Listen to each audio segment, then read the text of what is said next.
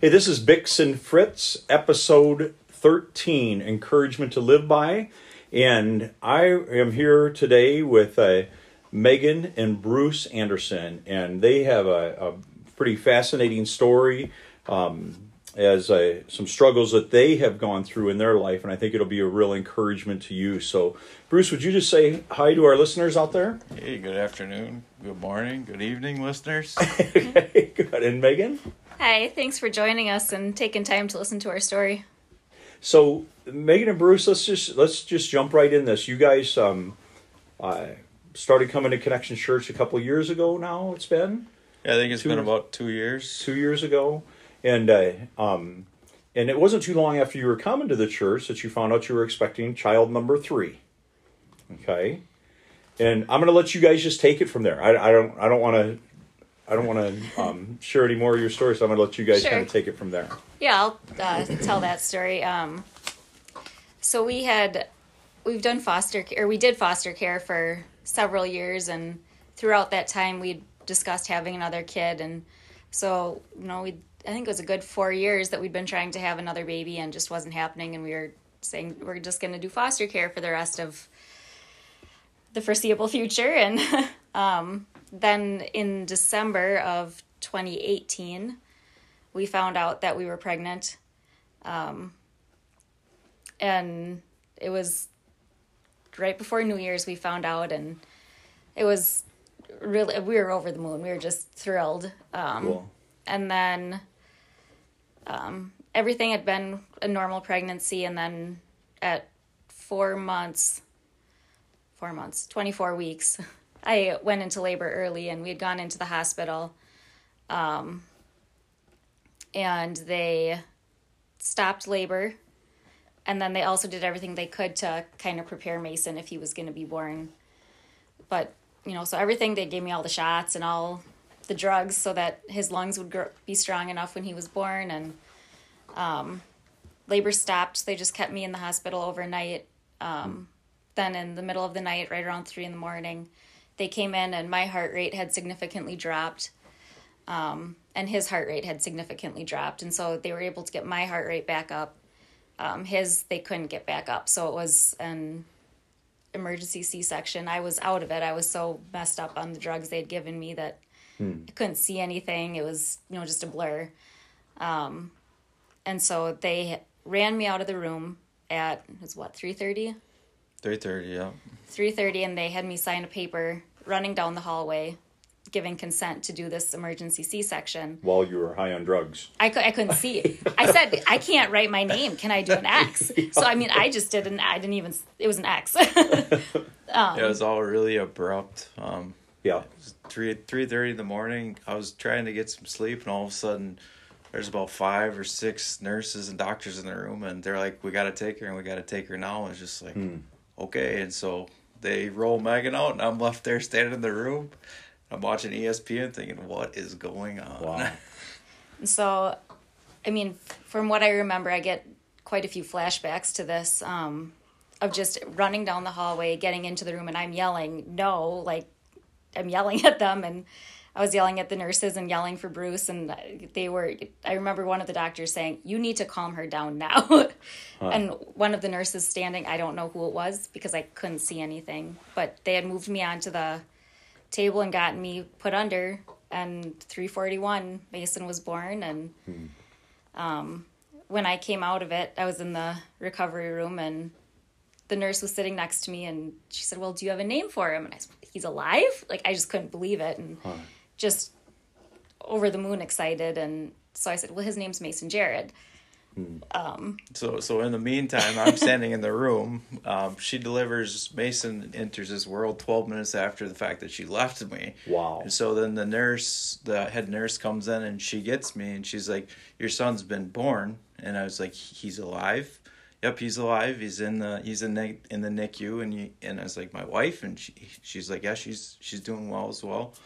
So I was just just totally baffled that a kid that's 24 weeks old. I don't recall. Barely three hours, twenty four weeks. Three So- hours into his 24th and sh- week. She's bringing me into the the NICU, and I'm kind of standing there just in complete awe, looking at this little kid. That's what? How long was he? Twelve inches. 12 inches, one pound, 2.7 ounces. Wow. Just in awe on the fact that he was alive, and the doctors were just kind of getting him all situated in his incubator.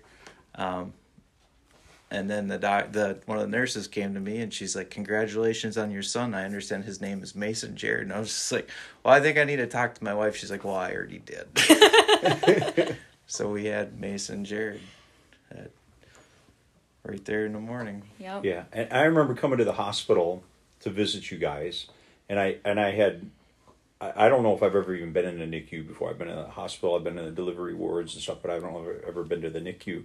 And Bruce, you asked me if I wanted to see him, and I'm like, you mean I can go in there? I thought it was just like there was no way, and. uh and I remember going in there and seeing him, and, and you actually even, you know, we had to reach through the, uh, they call it an incubator. I- Yeah. I, think that, and uh, we had to reach through there. I was, I've seen pictures of children this small, but I've never seen actually sent been there and seen one, and uh, it was just it was just amazing. I mean, it was just an incredible picture of God's handiwork and seeing this little guy. And he's on a ventilator, and, and he's inside here. And then you actually asked me if I wanted to hold him, and I just thought, he's he's way too fragile for me to be touching him. You hold him, Dad, and you did, and you were holding him, and it was. I think I might have touched his fingers, um, but I just I felt like I don't I don't know if I dare. Yeah, it was. But it was just incredible. It was just to see that. incredible from the fact that he was 24 weeks old and he was fully formed. Was- He had all his fingers and toes, and he was just a very fragile little guy. And he would recognize her voice, and his arms would just start flailing, and Yeah. he'd He- get so excited. How, how did you? How did you? You said he he recognized your voice. How did he? How did you sense that? uh, you would go in there and he would be perfectly calm. Nurses would be talking to him and everything, and really no reaction. We would go in and talk to him, and he would wake up. I mean, he would be sleeping, and his eyes hadn't opened yet. Um, but he would, you know, you could tell that he was waking up, and he would, you know, start flailing about, and Huh. he would, you would put your hand in there, and he would hold your finger. Yeah. I mean, because his little hand didn't even reach all the way around your Right. finger. And I think we got a picture of that too. Yeah, Mm-hmm. Of you, I think I might have taken even a picture of your you holding his hand because I was just I was just in awe, and and that was the earliest a child had survived at that particular hospital, Up- Yes. and so it was almost like a celebration. I mean, he was like he was the rock star of the hospital. You He know, was, people were he- talking about him, and He even had um, photos taken for a magazine. yeah, with the doctors there that we were asked to do you know if he had made it we would have done a almost we would have been part of this big um gala that they would have interviewed us at and we would have they would have videoed us and it would have been up there and yeah, yeah. but And now, Megan, you started down that road. Now the the the rest that's not the rest of the story. I mean, there was a time of celebration there. There was anticipation, watching his growth, and and watching him continue to get a little healthier. But it didn't stay that way. right um yeah so i he i mean he accomplished every milestone. I got to go in and meet him. They wheeled me in on the bed before i went into the room and i got to meet him for the first time and hold his hand and um yeah he just kept hitting every milestone that he needed to hit and we were going into you know day two day three and he was doing well he was increasing in feedings and gaining weight he hadn't pooped yet this is i mean in the nicu this is a big deal Yeah. like i mean pooping is like the thing Yeah, so i mean they would because you know that that that represents health. yes So, yeah. yeah. i mean peeing great the digestive system the starts digestive sys- working. system needs to work and get rid of all of that the what meconium marconium Yeah. whatever it is um but so i mean we have even the nurses would make signs and hang them on the wall for different milestones that he would hit. Hmm. and we have a sign that says i pooped. I mean it was like a celebration. Your other kids have that too? they don't. I don't think they need it. They announce it. Um, but anyways yeah so that was it was great. And all the big i mean the brain scans everything was good. He i mean it was great. Day 10 we have a sign 10 days old. Um, and then what yeah what was the big milestone that they had done well the most recent so day 14 we were told that day 15 he was going no day 15 we were told that day 14 or 15. It was the day before he passed away. They told us he was going to get his breathing tube out and he was going to be going on a CPAP machine. And that was huge. I mean, Right. so excited for that. They were going to do that in the morning. Um, and then, That, So- that evening we the evening before we got kind of the phone call and things really spiraled out of control. We celebrated our anniversary. It was our ninth anniversary and we were really excited about how mason had progressed. And we thought we were kind of over this hump and that you know things were going to slow down and it's kind of getting ready to do the long haul in the nicu to have mason hit these big milestones before he could come home. And so it was kind of kind of prepping ourselves mentally that says, okay, Mason's okay, and we've kind of moved past this, and now we're gonna work towards this home stretch of bringing him home. Yeah. And so we we celebrated our anniversary that night. Um, and we went to bed. We debated going to the hospital that night, and we said Mason's doing really good. We need to kind of prep ourselves for the long haul. And we decided we'd go home, and so we went home. Um, and that evening we went home. Everything was normal, and we the got kids had been at grandma's house. yep. So the kids were gone. It was just us at home. And so we were going to get up and go to the hospital early in the morning. And then it was like five in the morning. I had rolled out of bed and went to the bathroom. And I was, you can always call at any time of the day to call in and check in, and they'll give you an update. And I Yeah. was getting ready to call, and my phone rang, and it was the doctor. Um, and she said, you know, you you need to get down here, and you need to make a decision of. She said we're going to be trans um, transferring him. You need to decide: do you want to go to Children's Hospital or Robbinsdale? North Memorial Robbinsdale, and it was kind of what? Yeah. you know, we saw him and he was fine. He was Right. eating. He was, um, and so that was kind of a shock. And it was just a, you know, Bruce, you need to get out of bed. We're gonna go. And you know, we ma- we went to Maple Grove then and met him. Well, hold on. So we get in the truck, and I'm thinking this is going to be the greatest story ever for Mason. I'm flying through, going through stoplights. I'm thinking, one day, Mason, I'm going to tell you how I went through all these stoplights for you, buddy. And so we We made it down in record time. Yeah, we got to the hospital and we get in there and um I mean, there's seven, eight nurses, doctors around his I mean, his top I don't think was even on at this point, the cover of his little incubator you thing, whatever some, it's you know it was pretty serious it at was this point. yeah. Um and then he had been getting just tiny little the syr- I mean syringes, I don't know what they're called, that of the medicine that he's hooked up to for his IVs. These were now big ones. I mean, these are like Horse tranquilizers. horse drink yeah that they were pumping into him and that was just it was terrifying and so we get in there and everything is going on but you, you know the nurses came up to us and they said well you can still go talk to him you can still go see him and so we went up there and we talked to him and he uh he opened his eye one eye opened Hmm. so we actually got to see his his one eye open and he looked at us and i mean i'll never forget that look of the look in his one eye and just how blue his eye was hmm. is i mean and It's a, it's a picture that just doesn't go away. it doesn't go away Yeah. you know and he looked at it was i know they can't see far but when he looked at me it was like a look of recognition Yeah. you know like i know you're my mom and you know and it was it was amazing. It was wonderful. I mean that right there was a gift just to be able to see him Yeah. look at me.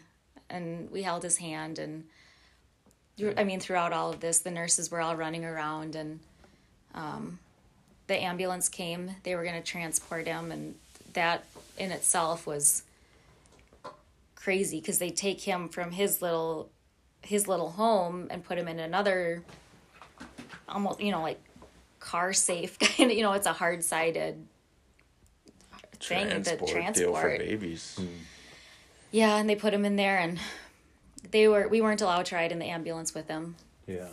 and so we we had we had chosen to go to Robbinsdale because the doctors at Robbinsdale are the same ones that work at Maple Grove, um, and they're all children's hospital doctors. So we know that you know they were good hospitals. They knew his case. They knew what was going on, um, and so they got him put in there, and they they left, and the you know kind of it was the nurses and were started to pull all of his stuff off the wall you know, and it was like, this is it. Like his home hmm. isn't here anymore. It's not at this hospital. Yeah. You know, that was kind of a shock to see just is this really going on? Is this really happening? And so we ran out of there. I mean, all the time, you know, we, you know, it was a prayer that um, we believe in Christ and we believe He's going to do what's best for us. And Yeah. there's never ever a doubt that Mason wasn't going to pull through on this somehow or another. Right. Yeah. Um, it was the prayer right away, you know, God, we're putting Mason in your hands. We know that you're you're the ultimate healer. You're the giver of life and you gave us Mason. You're going to Yeah. you're going to help him thrive. I mean, it was that It's like we've made it this far. Like, God, He's a miracle as it is, as it stands today. And Absolutely. so we're, we're looking forward to another miracle to be able to continue to tell Mason's story. And Right. that's, that's how we basically left the hospital there. Mm-hmm. yeah. And so we beat the ambulance. Yes. to Robbinsdale. um, and we we ran in, which I will say that in itself itself, I was running 15 days post C section. I mean that kind of it was nuts. But so we made it to the hospital. They brought us up to the NICU, and he wasn't there yet, so we just kind of hung out and waited. The chaplain of the hospital came and he actually met us there and brought us to the NICU, and so he was with us the whole time that we were there and the ambulance got there and they brought him up um, and had he coded in the ambulance is that they had, or they had given him a Yeah, he had coded a few times, so technically, I think he had died a couple times, and it revived him hmm. in the ambulance, and we didn't really know that until after the fact, but we found that out later. Yeah. so they brought him in and they started you know they really, the reason that he needed to transfer is there was another oxygen machine that he had maxed out the ventilator that was at Maple Grove, and he needed that next step, and so that equipment was at Robbinsdale. yeah And so they pulled him out and they immediately maxed out on that piece of equipment. Um, and became really abundantly clear that this is not a good thing. Yeah. And they were kind of drawing at last straws. And as that's kind of occurring, um, they lose Mason right there. Um, and so they were able to revive him on the table. And I vividly remember that there was a clock above my shoulders and the doctor was looking at that clock trying to figure out pulses and it looked like he was looking in my eyes but he's really looking over my shoulder at the clock. And they they revived him once and they were struggling to revive him again. And i the doctor kind of looked at me pleadingly like i don't know what to do anymore. And i said i called it. I said that's it. We're done. Because we'd seen all the medicine they put him into that point into him and it was just really concerning as if mason does survive right now what does his life look like and Yeah. we wanted him to be healthy wanted, we wanted to do what was in the best interest of mason and not just to keep him here longer on this earth Yeah. but to do what was in the best interest of him and all i remember is i mean i didn't i couldn't watch anymore as they were doing So you guys were in the room We were during in the all of this and watching this. yeah Your and little so, guy who's already, yeah I mean, 12 inches long yeah and very seems very fragile already. yeah And to see him doing and I, all this I mean, I could barely stand. I was leaning against Bruce for support, and the whole time I was praying, and I said, you know, God, don't take my boy. Yeah. Don't take my boy. You know, you gave him to me after all of this time, and you know, don't take my boy. And when Bruce said, you know, we're done, it was one of those. Just, I mean, I could barely stand at that point, and it. It was one of those. I mean, it really felt like God had abandoned me and us, and like, why would He just take my boy after Yeah. after all that? And and that and that's that's one of the um, very reasons I wanted. I, I I think it's good for us to hear your guys' story is because I, I feel like anybody who's been through something as traumatic as this and a loss as as close to home as this. We, it's almost inevitable that we ask that question where is god? Where were you god in the midst of mm-hmm. this? But yet we know in his word he tells us that we in this life we will have struggles and we will have trials but in the heat of the matter it's hard for us to comprehend that and to ask that question.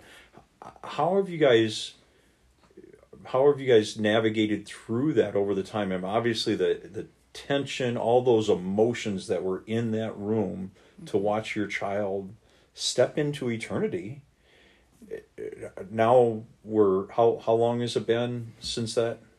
About a year and a half. Okay, a year Yes, and a half, yeah. and and even even since the year and a half, how have you guys navigated through that? And how have you? Has there been like landmarks or, or ways in which you have seen God's faithfulness in your life, even through this? Yeah. Go ahead. I mean, there's just been a multitude of different ways. Um, I don't know. It's a minute by minute, hour by hour kind of slugfest to get through. Um, I don't think there's a right or wrong way to go through it. I've, there's been so many tears that have been shed that I'm not really a crier, but oh my goodness, the tears have just come and they come freely now. And and uh, my guess is unexpectedly. Very unexpected. different things that to navigate. And I even this morning when we we'll get to the dedication piece, but of your uh, your uh, most recent little miracle. Um, but even this today, when some people in church heard your story, they they immediately who had suffered a loss similar to this. Came, um, there's just a natural desire to come alongside each other and comfort and encourage each other and really see the body of Christ working together. Yeah. And so, um, it, it- how have you guys seen the Lord work in and through this, um, the loss of your precious child? Go for it. I don't know what you want me. To, Oh. I thought you had a few things. I do, but uh, you can go first. Oh, I, I don't know. I mean, he's put people in our lives. I'm in um, Bible study fellowship every Wednesday, and in my group, I have another mom who has. Same time last year, she lost her eight-year-old daughter um, to the flu, and um, it's been nice to have that. We've it's you know it is it's a comfort to have somebody who who's been through what you've been through and knows what you're going through and doesn't really have to say anything Yeah, but can pick up on the triggers because they're going through the same thing. yeah, And I had questioned whether or not I even wanted to do that um, Bible study again, just because I was angry at God. I was, you know, I said, you know, I, I just can't right now. I'm not doing it. Um, and I agreed to do it. I signed up to do it again, and she Yeah. was in my group, and it was like, well, there's a reason for that. God put her in my group, and yeah, so I think that I think for both of us there's a real a longing to be in heaven one day and to know that there's there's more reasons for us to be there than um, with God's presence going to be so overwhelming but to know that Mason's there and he's waiting for us um, and there's just um, a longing for eternity and heaven is talked about a lot in our house with us with the kids yeah, what heaven's gonna look like and it's just there's a real longing for yeah, what's to come and you you- you start thinking about eternity and it's forever and then you start thinking about maybe if i'm lucky on this earth i have 80 years and that's just a drop in the bucket and so right, and it's we went on a um, we went to a place called Faith's Lodge that it's for you meet with other families that have gone th- like you're all going through the same thing. Um, and there was a family there that we were talking to that you know she said well i'm searching. She's like i know that my boy's in heaven but i want to make sure i get there. She's like so i am reading everything i can. She's like how do i know that i can get there? And so we were able to share with her well we know we're going. Yeah, we know we're going to see our boy again and we have that assurance. Yeah, and so that was something i mean i'll never know why god took mason. Yeah, and but if part of the reason is to share him with other people yeah, through mason that's something i can do yeah. And that's the again. I just keep coming back to your guys' story and, and just that that faithfulness and understanding that God is in control.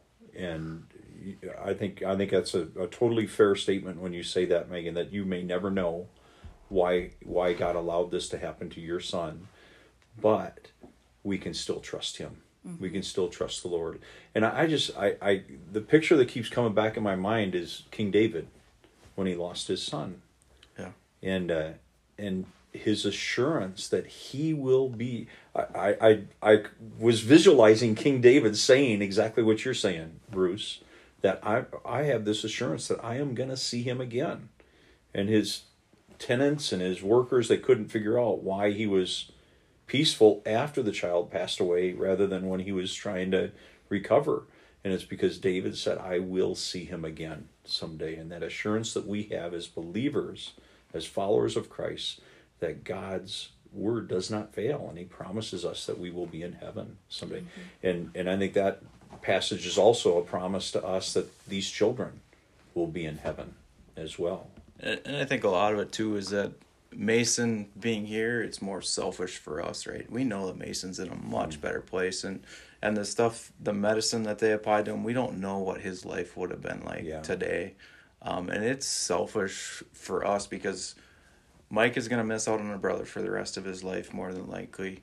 I mean, he'll have friends, right? But there's not much like a brother, right? I mean, we're missing out on all those things that we would like to see for Mason. Yeah. Not what's best for Mason. At the end of the day, we were we're never in any doubt where Mason's at. It's just the sadness of he's not here with us, and so from a selfishness standpoint, we want him back, but he's in a far better place. Yeah. And Amen. there's never been any doubt that Megan and I have a relationship with Christ, and that we're gonna go see him again one day. Yeah. Well, for us, we have we have family, we have friends here that we'll, we'll choose to stay here but that's where my heart and that's where my desire is to go yeah. is to be in heaven yeah. to be with god and see mason. I look forward to that day. Man that, that I, I, that is so encouraging bruce. And, and i knew that's what would come out of this. And let's let's talk because this morning this is sunday night and this morning you well i don't want to i don't want to spill the beans here. I want you guys to share a little bit. But um last year you found out you were expecting. Yeah. That and, was a surprise. okay, and I didn't realize that was a surprise. It was but, very um, much a surprise. and uh, um, but the Lord, and again, I, I, even said this morning in our de- baby dedication that this was a, a another uh, show God showing His faithfulness to you guys. Yeah. And so, tell us about this little little miracle that you guys dedicated yeah. to the Lord just this morning? So it was, let's see, May, June, July, August. It was about four or five months after Mason passed that we found out we were pregnant again. Um, so none of our pregnancies have ever come no. easy. It's it's mm. just taking time, and it's not something that we've really gone down the medical route. It's just like if God wants to have us to have kids, then He'll give us kids. Yeah, and yep. it is what it is. The only yeah. So we had a miscarriage between Kaylin and Micah. Um, and got pregnant again very quick after the miscarriage um, with Micah. But otherwise, like for the kids that we have planned, it's been a very long, long process. Yeah. um, and so, yeah, finding out I was pregnant was very much a shock.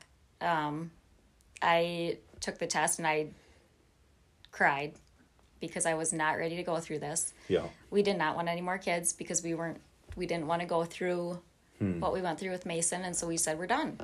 Yeah. You know, we're we're done. um, and so it was a hard pregnancy. Um, Bruce was in denial for most of it, as in there was one day I think I was eight months pregnant. He looked at me and he goes, "You're really big." well, yes, yes, I am. yes, I'm pregnant and have been for the last eight months. Um, but I was closely monitored by the doctors. I got shots every week um, that weren't very fun. Um, but I got shots weekly just to help keep her in as long as possible. Because they, what they think is my body just decides that I'm done being pregnant. Hmm. And so um, she was, I was pregnant with her until 36 weeks. She came a little bit early. Um, she was born at five pounds, seven ounces on um, May 19th. So even though she went full term, she was still pretty small she too. Was, yeah. Oh. Yep. Um, and so when she was born, um, it was like right in between Mason's birth and his death. Hmm. Um, and so, and with COVID going on, we weren't allowed to have visitors. Oh yeah. And so we went in and, you know, they had me stay that first night. Um, and because I was in for like a day and a half before she was born. Um, but all the NICU doctors that were there with Mason and the nurses, they all came in and talked to us. And so, I mean, it felt like we had family there. Um, it was one of the doctors on was well, actually, all of the doctors on had been Mason's final attending physicians. Um, and so, let's see. I mean, an hour before she was born, we talked, we were just hanging out with the manager of the NICU and one of the nurses who, or physician's assistant, is that what she is? Yeah. Um, and she had been actually Micah's because Micah was a NICU baby also. She had been there for Micah Mason and then now Kylie because Kylie was also a NICU baby. Um, but so we were hanging out with them, just hanging out, talking, and we had multiple different nurses coming in and visiting us from the NICU. And when Kylie was born, the nurse ended up delivering her because she more or less delivered herself, which is a whole nother story in itself. But um, all the doctors came down. I mean, I had more doctors in that room than, I mean, they are, and they're just, hey, how are you? You know, it was kind of a, First name basis. hey, this is kind of an awkward thing, but you know, Yeah, it was really healing in an odd way for Yeah. the same It um, was. It was physicians and nurses that had worked with Mason to know how how suddenly he went down and passed away to kind of come full circle to have Kylie unexpectedly born there. They were all very surprised and it was we had a lot of nurses and doctors talk to us and how healing it was for them to see life Right. born essentially from the ashes, right? We had Mason cremated, so we, hmm. yeah. I mean, Yeah. I mean, one of the doctors actually came in on my discharge day. He was done, but he came in and just said, you know, goodbye, good luck. And he showed me a picture on his phone and he said, you know, this just popped up in my memories. He said, I took this picture one year ago today. And it was a picture that Kaylin had colored for Mason that hung on the wall right above his little bed. Um, and he said, this really had an impact on me. And I, Yeah. I still have it. You know, and we had the freedom, we talked about Mason with them and Yeah. The nurse that discharged that was on Kylie's case almost every day is was Mason's favorite nurse, um, Mike, and you know Mike had told us you know I couldn't even come to the funeral. He goes I was too attached to him. He's like sometimes you get too close. He's like I got too close. I got attached. I couldn't do it. Yeah. But the doctor that was on when Mason passed, um, Dr. Mulrooney, he was there and he came in and said hi and you know came in and discharged us and said you know we wish you luck and so Dr. Mulrooney, when and I don't know if we should say names on here, but when Mason passed okay. away, he was he was the attending doctor, and he was actually a Christian guy, hmm. and we talked about the hope we have Yeah. in in Christ. Immediately after Mason passed away, he wanted to make sure that we were going through the right things, the right steps to heal, and he challenged me. He said, "You need to take care of your family. You need to make sure that they continue to." To grow in their walk with the Lord, and that you understand where Mason is, and that you have a hope. He's like, you don't need to be hopeless about the situation. He's like, today is a very sad day. You will have many sad mm-hmm. days, but you have hope that a lot of people that come through these doors don't have. He's like, you need to remember that as you go through this process. And he was there for when Mason passed away. He attended the funeral. He was there for when Kylie's birth. It, it was just phenomenal how God kind of aligned all those things because we were in the hospital for three, four days, really. Um, and for those doctors their shifts to interlap like that and for that all to align is in and of itself a miracle. Yeah. And, and that there's something about that relationship with Christ that that just brings that out. And to have somebody you know the bible tells us that iron sharpens iron so one man sharpens another. And you've got this doctor there that has this relationship with christ. He understands the eternal picture where so many others do not understand that and and that was at right that just the time you needed it yeah that that encouragement that you got. That brings me to my my last question for you guys. Um, it's been more than a year now, um, and little Kylie is here. Um, we got to celebrate her this morning. We got we got to dedicate her to the Lord this morning. Your family was here. It was a, a really neat time, and the body of Christ coming alongside you and praying for you. Um, it was just really a special time Yeah. for for you guys and for us also to watch you guys through that.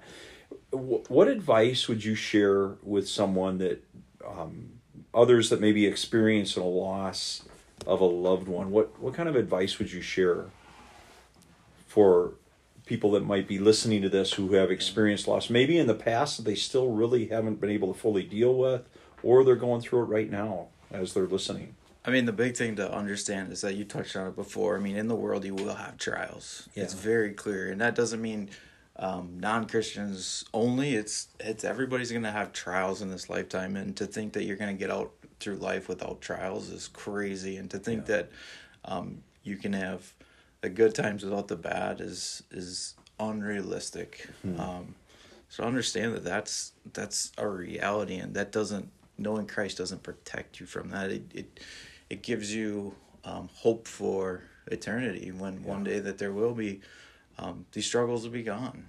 Yeah. Uh, the one the biggest thing for us is that um, nobody deals with these struggles in the same way. They they deal with them different ways. Some people are going to go to the gun range to blow up their steam, and other people are going to need to go on coffee dates and talk their feelings through. Yeah. There's no right or wrong way to do deal with it. But the one thing that you have to do is that you have to deal with it. You can't stuff it down and expect hmm. for it to go away. Yeah. Um, and that's kind of the one piece of advice is that there's no right or wrong way to deal with grief. You you just need to deal with it, and we've And it's okay to be mad at God. Yeah. It's okay to yell at him. yeah. I mean, no matter if you do it verbally, if you write it down, I mean, he's still there. He's not going to leave. right. I mean, I was mad, I was angry. I mean, I don't know how many times I yelled at him and, yeah. you know, just. But he's and still he there. understands. I mean, he He's- created our emotions. So Right. I I don't think there's there's no surprise. No. So I mean, and he's shown me, um, like, shown me himself in different ways throughout all of this and, Hmm. you know, giving me things that, yeah. I mean, he says, "I will never leave you, and I will never forsake you." Yeah. I was just going to ask you is there a specific passage of scripture that the Lord has used to be an encouragement to you? I mean, in general, I think we, if if you believe that the word of God is truth, in the good times and bad, and when you don't feel that God's there, you have to rely on that. I mean, we talked about in church. What are the facts?